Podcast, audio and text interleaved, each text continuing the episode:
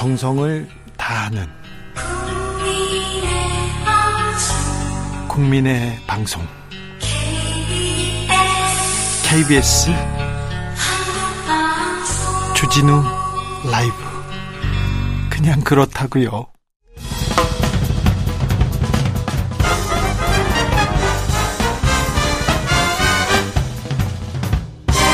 훅 인터뷰 훅 인터뷰 이어가겠습니다. 시민들은 추모하지만 정치는 진실을 규명하고 책임자를 가려내야 재발을 막을 수 있습니다. 12구 참사 진상 규명을 위해서 야당들이 힘을 모으기로 했습니다.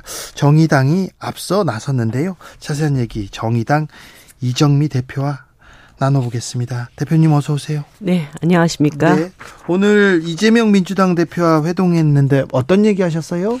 어, 일단 이번 이태원 참사에 대해서 예. 정치의 책무가 있다. 네. 이 진실을 제대로 규명하려면 국정조사가 이제 돼야 되는데 네. 어, 민주당과 정의당이 오늘 같이 이제 국정조사 요구서를 제출하지 않았습니까? 네. 24일 본회의까지 시간이 네. 있으니 어, 제1야당도 정의당도 국민의힘 최대한 설득해보자. 예. 어, 그런 말씀 드렸고요. 그리고 올겨울에 정의당이 정기국회에서 네. 이 노란봉투법을 예. 굉장히 중요한 과제로 삼고 있습니다. 예.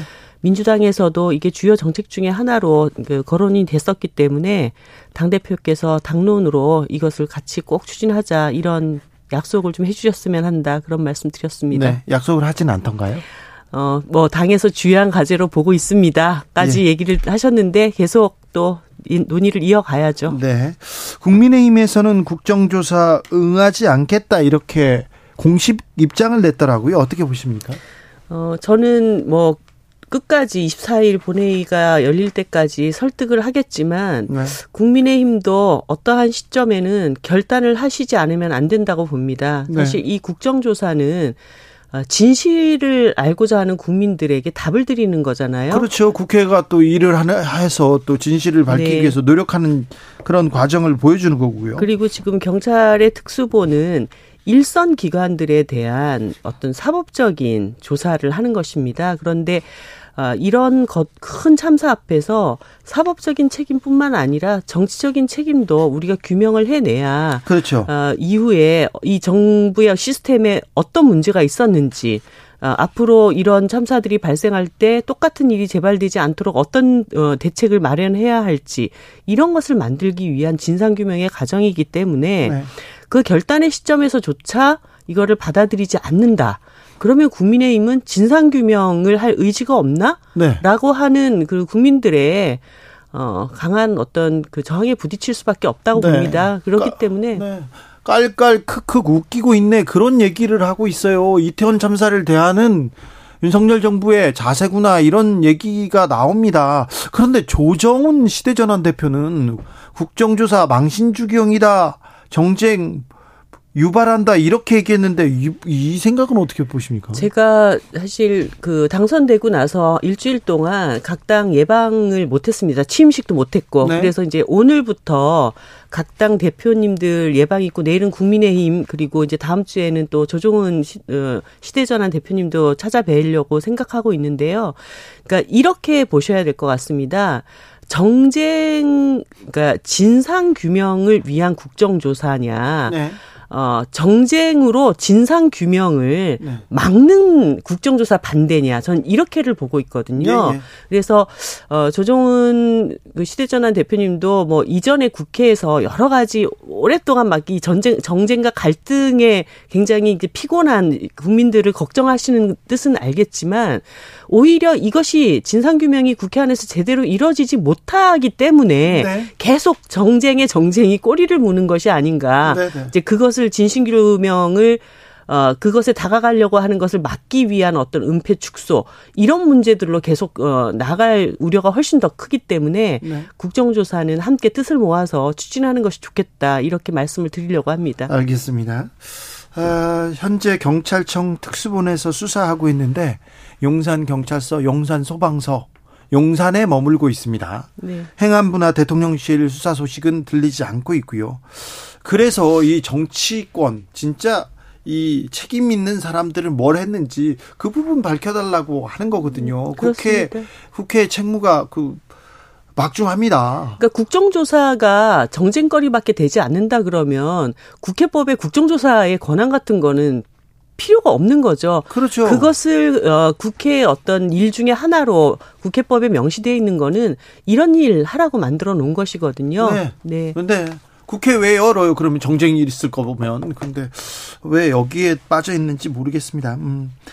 아, 시스템도 없고 국가도 없었다. 이렇게 얘기하는데 이번 참사의 본질 정의당에서는 어떻게 보고 계신지요?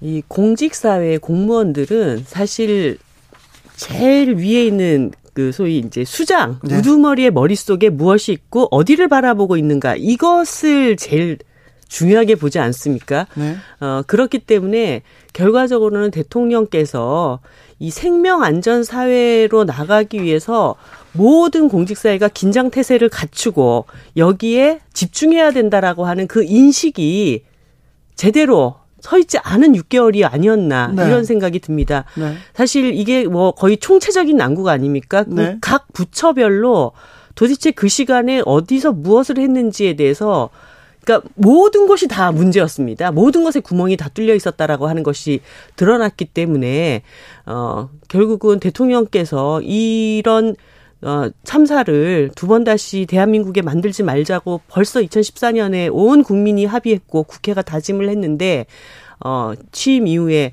이런 일이 발생할 것에 대한 어떤 대비책이 전혀 네. 없었다는 거 이것이 가장 큰 문제가 아니었나 생각합니다. 내일이면 취임 6개월 맞는데요. 아, 구두 밑창이 닳도록 신나게 뛰자, 일하자 이렇게 얘기했는데 음, 아무도 책임지겠다는 사람도 없고요. 행안부 장관 주어진 위치에서 최선을 다한다고 하고 용산구청장은 마음의 책임을 지겠다고 이렇게 얘기합니다. 김대기 실장도 그분들 물러난 게 급한 건 아니라고 이렇게 얘기하는데 아, 이걸 어떻게 봐야 됩니까? 그러니까 사실 이번에 그 일에 책임적 위치에 있었던 분들은 수습의 책임자가 아니라 수습의 대상입니다. 네. 그러니까 어, 참사 직후에 한 일주일 동안 온 국민이 다 애도하고 추모할 때 어, 그 애도와 추모의 마음에다가 그 대못을 박은 일들을 버리신 분들이에요. 네. 말씀도 그렇게 하셨고. 네. 그러니까 어 경찰력을 더 투입한다고 됐던 문제냐 뭐 이런 얘기부터 이것은 뭐 참사가 아니라 현상이다. 이런 얘기들이 그 책임자들 입에서 나오고 있기 때문에 그러면 당장 그 자리에 있었던 많은 시민들은 어 우리는 왜 그 사람들을 구하지 못했는가 그렇게 자책을 하고 있을 때그 일을 책임져야 될 사람들은 자기 책임이 아니다라고 얘기를 하니 그러니까요. 그러면 거기 갔던 사람들 책임입니까? 이렇게 되는 거죠. 예. 네, 그래서 어, 많은 국민들이 정말 충분히 애도하고 또, 아, 다음 사회로 나갈 수 있는 어떤 그 치유와 회복이 이루어지기 위해서라도 그 책임자를 정확하게, 어, 책임을 따져 묻는 것. 이것은 뭐, 필수적인 사항이라고 봐야겠죠. 네. 근데 윤석열 대통령 책임이라는 건 있는 사람한테 딱딱 물어야 하는 것이지 막연하게 다 책임져라. 이거는 현대 사회에서 있을 수 없는 이야기라고 얘기하시는데. 그래서 정의당이 딱딱 집어서 책임을 묻잖아요. 네. 행정부 장관 그리고 어 경찰청장 네. 그리고 그 정말 상처 입은 국민들 앞에서 참사를 농담거리로 만들었던 국무총리 네. 그렇게 딱딱 책임을 물은 겁니다. 그리고 네. 어, 국정조사를 통해서 지방자치단체는 어떻게 움직여졌는지 예. 경찰청은 그 소방청은 그리고 대통령실은 국무총리실은 그러니까 막연하게 책임을 다 묻는 것이 아니라 이 일에 책임이 있는 부서를 명시적으로 저희가 짚어서 얘기를 하는 것이기 때문에 대통령의 그 말씀은 앞뒤가 안 맞는 말씀이십니다. 그런데 뭐 대통령실에서 그 말에 귀 담아 듣는 것 같지 않습니다. 네, 국회 말에 정의당의 말에 어제 뭐 김은혜 홍보수석, 강승규 수석 뭐 웃기고 있네 메모하고 있더라고요. 제가 그 얘기를 들으면서 이 대통령실 대통령을 보좌하시는 분들이 대통령의 말씀의 조합을 완성시켰나 이런 이런 생각이 듭니다. 그러니까 어. 대통령께서 네. 이 XX들이라고 하시지 않았습니까? 네, 네. 그두 말을 조합해서 이 XX들 웃기고 있네. 아, 예. 이런 말을 만들어 주는 건가? 그런 생각이 들고 이거 지켜보는 국민들 하나도 안 웃깁니다. 네. 지금 어뭐 그것이 그렇죠, 사, 사적인 이야기다 할지라도 그렇죠. 지금 웃긴 뭐 웃긴 그 사담을 할 때가 아니지 않습니까? 그렇습니다. 네. 어, 대통령은 뭐 김대기 실장이 웃기고 있네 메모 관련해서 윤 대통령이 징계 관련 말씀 없었다고 얘기하는데 그냥 지나갈 것 같습니다. 그러니까 그 대통령께서 이전에는 어떻게 일을 하셨는지를 모르겠지만 지금은 국민의 대표자이지 않습니까? 네. 그러니까 자기 사람 챙기는 것이 아니라 국민의 마음을 챙기는 자리인데 그 직분의 어떤 의미를 좀 충분히 더 깨달으셔야 되지 않을까. 네. 민주당에서 희생자들의 동의를 받아서 희생자 가족의 동의를 받아서 이름과 영정을 공개하자 이렇게 나왔는데 이 부분은 어떻게 보세요? 저는 이 굉장히 부적절한 말씀이라고 생각합니다. 아, 민주당의 지적이요? 그럼요. 그 예를 들어서 어 노동 현장에서도 많은 이제 사고들이 있습니다. 예. 그럴 때 유족의 동의 없이 그 이 어 산업 안전에 대한 뭐 문제 제기도 할 수 있고 투쟁도 할 수 있지만 유족의 동의 없이 뭐 이름을 밝히면서 싸웁시다. 뭐 영정을 꺼내놓고 싸웁시다. 이렇게 얘기하지 않습니다. 그리고 어 사실 이 유가족들이 지난 한 일주일 동안 네. 어, 뭐, 이 사건을 받아들이기도 굉장히 어려우셨을 거고, 네. 그리고 장례 과정에서도 쉽게 떠나보내기도 어려웠었을 그 많은 마음들이 있는데, 정치권에서 먼저 불수, 그런 게 필요하지 않냐. 그러면 유가족들이 이런 말씀을 어떻게 받아들일지, 뭐, 예를 들어서, 어, 유가족들이 우리 이제 진상규명을 위해서 이걸 다 밝히겠다. 이렇게 얘기를 전해온 바도 없기 때문에 그런 얘기를 벌써 외부에서 어, 꺼낸다는 것은 적절하지 않은 말씀이라고 생각합니다. 이재명 민주당 대표도 유족이 동의하면 동의하면 이름 영정사정 공개하자 얘기하는. 근데 그것도 이제 가정이잖아요. 네. 동의해 오셨다도 아니고 동의하면이라고 하는 말씀으로 시작된 그런 말은 저는 좀 받아들이기 어렵습니다. 어, 오늘도 민주당사에 대한 압수수색이 있었습니다. 16일 전에도 있었고요. 어, 이재명 대표의 측근들한테 이렇게 수사가 계속 진척되는 과정인 것 같은데 아, 정의당에서는 어떻게 보고 계십니까? 저는 뭐 1차, 2차 압수수색 과정이 예. 그 당시 이제 국정감사 첫날이었고 예. 또 대통령 시정연설이 있었던 날이고 오늘은 이제 한마디로 국회까지 어, 압수수색이 들어온 상황입니다. 예. 그러니까 어, 이것이 정말 수사를 위한 이제 압수수색 꼭 필요한 압수수색이었는가라고 할 때 그 압수수색 과정, 집행 과정에 대한 과도함에 대한 걱정은 제가 많이 있습니다. 네. 하지만 또 이재명 대표의 어떤 측근들의 어, 어떤 그 범죄 사실이라고 하는 것이 국민들 앞에 지금 다 또 밝혀지고 있는 그런 상황이기 때문에 국민들이 또 많은 실망감도 갖고 계실 거라고 보고 그런 점에서 뭐 실체적인 진실들이 빨리 규명이 돼서 이 사태가 정리가 되는 게 필요하지 않을까 생각됩니다. 아, 이번 국정조사 요구서를 공동 제출합니다. 민주당과 그리고 정의당과 그리고 기본소득당이요. 네. 그래서 범야권 연대 부활한 것으로 이렇게 봐도 됩니까? 이제 정의당이 적극적으로 이 전국의 주도권을 쥐게 되는 겁니까? 어, 정의당이 원래 하는 일이 그거라고 봅니다. 그렇죠. 국, 회 안에서 정말 국민들이 꼭 필요로 하는 일, 그리고 우리 사회적 약자들의 목소리에 답하는 일, 이런 일이 있다고 한다면 그 힘을 모으기 위해서 여당도 야당도 뛰어다니면서 같이 합시다라고 요구하는 것이고, 그리고 네. 어떤 정치적인 협상과 그리고 어, 정, 어, 뭐라고, 그, 정치적인 어떤 연대 이런 것들은 그 필요에 따라서 얼마든지 국회가 결과물을 낼 수 있는 방향으로 어, 뛰는 것이 정의당의 몫이라고 생각하고 있습니다. 네. 그런데 지금 정치가 실종된 실종된 세상이다 이런 얘기 계속 하잖아요. 네. 정치를 해야 되는 사람들이 정치를 안 하고 있잖아요. 제일 멀, 멀리 생각하는 것 같고 이 정치를 어떻게 살리고 복원하시겠습니까? 일단 많은 국민들이 이 정치의 현장에는 우리 자리가 없다고 다 느끼실 것 같아요. 그러니까 예. 맨날 뭘 싸우는데 예.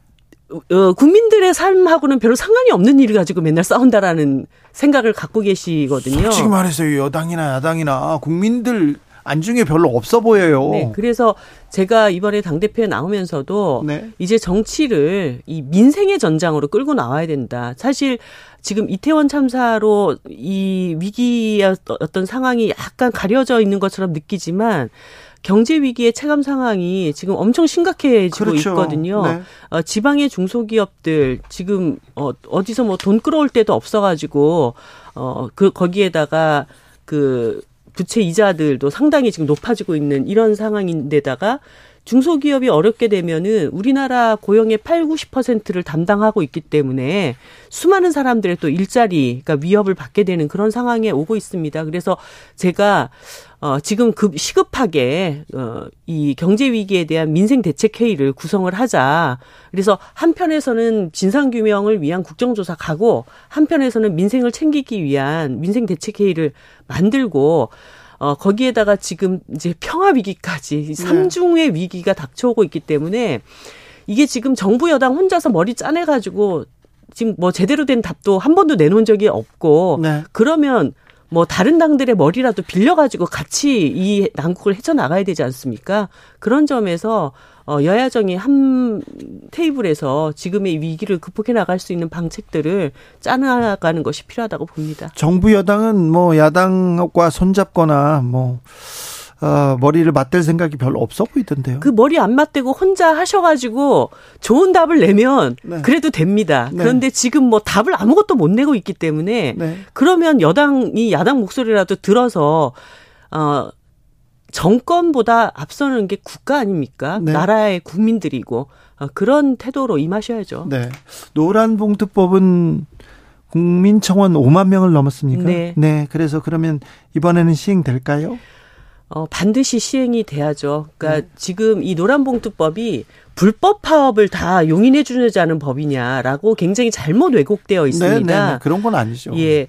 어, 사실 대한민국의 이 노동의 현실이 상당히 많은 변화를 겪었습니다. 그러니까 소위 플랫폼 노동, 그 다음에 IMF 위기 이후에 하청의 재하청. 그래서 도대체 고용주가 누군지가 굉장히 불투명한 상황에서 노동자의 권리를 보장받기가 어려웠기 때문에 그 사용주의 어떤 개념을 조금 더 어, 변화된 이 시대에 맞게 개정을 하자는 것이고 손해배상도 10만 원 올려놓고 470억이 뭡니까? 평생 진짜 그 끌어모아도 네. 갚을 수 없는 손자까지 네. 벌어서 갚아도 못 갚을 돈을 네. 이런 보복을 통해서 음, 너네들 권리 행사하면 폐가망신한다는 식의 어, 노동자들의 생명권을 위협하는 일이기 때문에 네.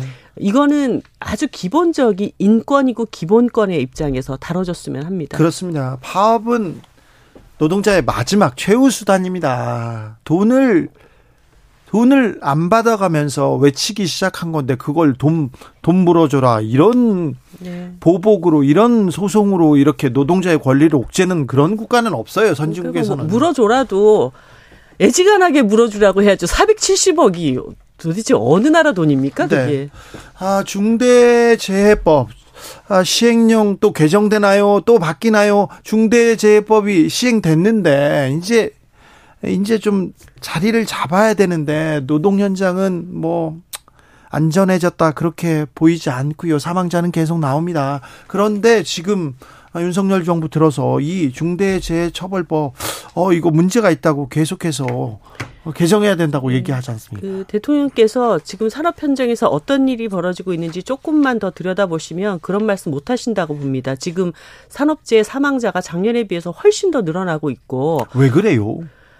어, 정말 이게 결국은 다 보면은 2인 1조 안전 근무. 네. 이 수칙이 다 무너지고 있는 겁니다. 기본 원칙인데. 네. 그리고 어 제가 알기로는 코레일 같은 경우에 지금 올해만 네 번의 사상자가 발생하는 사고가 있지 않았습니까? 10여 차례 사고가 있었고요. 네. 그런데 결국은 어이 적자 부채를 해결해야 된다는 이유로 또 인원을 줄여야 된다. 이러고 있습니다. 그러면 2인 1조 근무 자체도 지금 현재도 어려운 상황에서 어, 근무 인력을 또 줄이게 되면 그 안전 대책이라는 것은 영영 이제 멀어지게 되는 거고 또 그런 어떤 효율성만을 강조하다 보니까 법적인 책임을 피할 수 있도록 또 구멍을 열어주려고 하는 게 이 시행령 개정으로 나타나는 거라고 보거든요. 지금도 구멍이 큰데 또 더 키우려고요? 네, 그렇습니다. 중대재해법 시행에도 올해 산재 사망자는 되레 증가했습니다. 올해 9월까지 산재 사망 사고 483건. 510명의 사망자가 집계됐습니다. 작년보다 사망자가 8명이나 늘어났습니다. 윤석열 정부 내일이면 출범 6개월을 맞습니다. 그동안 많은 일이 있었어요. 뭐 지방선거 압승도 있었지만 그 이후엔 날리면 그리고 요 그리고 용산 참사까지 있었는데 어떻게 보십니까? 어, 지금 윤석열 정부의 일기 내각은 어떻게 보면은 좀 실패한 내각이다 그런 생각이 듭니다. 보여준 것은 별로 없고 네. 여러 가지 어, 정부 정책이라고 하는 것이 퇴행적인 방향으로 가고 있고 또 위기 앞에 수습 능력도 별로 없는 네. 그래서 국민들이 아마 이 상황을 굉장히 엄중하게 보고 있지 않을까 그런 생각이 듭니다. 네. 뭘 하려는지 잘 모르겠어요. 이렇게 생각하고 아이고 큰 사고라도 저분들이 우리의 위기를 위기를 극복해 줄 수 있을까? 저 사람들한테 맡겨도 좋을까? 그렇게 국민들이 조금 의심하고 있다는 것도 좀 아, 알아주셨으면 합니다. 두 번째 당 대표입니다. 정의당의 네. 그죠 이정미 대표. 정의당은 어떻게 바뀝니까? 정의당은 어떻게 이 전국을 어, 주도할 겁니까? 대한민국에 끝없이 제3정당의 출연을 기다리고 그 당이 잘 되기를 바라는 국민들이 여전히 존재하고 있습니다. 네. 어, 거대 양당의 이 그 쟁투만으로 국민들의 삶을 제대로 보살피지 못할 것이다라고 하는 실망감도 상당히 있는데 어, 지금 모든 제3정당들이 실패하고 지금 정의당 하나 남아있는 것 아닙니까? 그런데 정의당이 그동안 그 기대만큼 부응을 잘 못했던 측면들이 분명히 있다고 봅니다. 어, 이번 제가 당대표를 맡으면서 그런 신뢰를 다시 회복해 나가고 특히 지금 정치권 안에서 사라진 단어, 노동이라고 하는 단어, 이것을 어, 지금 대한민국 사회 대다수 일하는 사람들의 권리를 그 정치권 안에서 제대로 목소리 낼 수 있도록 최선의 노력을 다하겠습니다. 그리고 어, 좀 더 정의당이 더 커지는 정의당이 될 수 있도록 네. 그런 뭐 기후 시민이라든가 어, 제3정치 세력이라든가 이런 분들과 힘을 합쳐서 재창당의 길로 예, 뚜벅뚜벅 네. 나가겠습니다. 어, 국민의힘을 비판하면 민주당 이중대라고 하고 또 민주당을 비판하면 저 뭐냐 이렇게 또 비판하고 쉽지 않죠. 예, 제가 이제 그래서 네. 그런 얘기에 네. 더 이상 휘둘리지 않으려고 합니다. 네. 그, 어, 대, 대한민국의 제3정당이 꼭 그 양당이 깔아놓은 판에 이 편 들 거냐 저 편 들 거냐 그러려고 존재하는 건 아니잖아요. 네. 정의당의 기준과 원칙을 가지고 그 어, 정의당의 정치를 해나가는 과정에 뭐 국민의힘도 민주당도 같은 길을 가게 되면 손을 잡는 거고 아닐 때는 단호하게 비판하고 그런 정의당의 정체성을 뚜렷이 만들어 가겠습니다. 알겠습니다. K837님께서 요즘 시린 계절만큼 노동자들의 마음도 시립니다. 그렇죠. 정의당에서 노동자들 옆에 따뜻하게 같이 해주세요. 부탁드립니다. 대표님. 이렇게 얘기합니다. 네, 꼭 그렇게 하겠습니다. 네. 정의당 이정민, 이정미 대표와 말씀 나눴습니다. 감사합니다. 네, 고맙습니다. 정치 피로. 사건 사고로 인한 피로, 고달픈 일상에서 오는 피로. 오늘 시사하셨습니까? 경험해 보세요. 들은 날과 안 들은 날의 차이. 여러분의 피로를 날려줄 저녁 한 끼 시사. 추진우 라이브.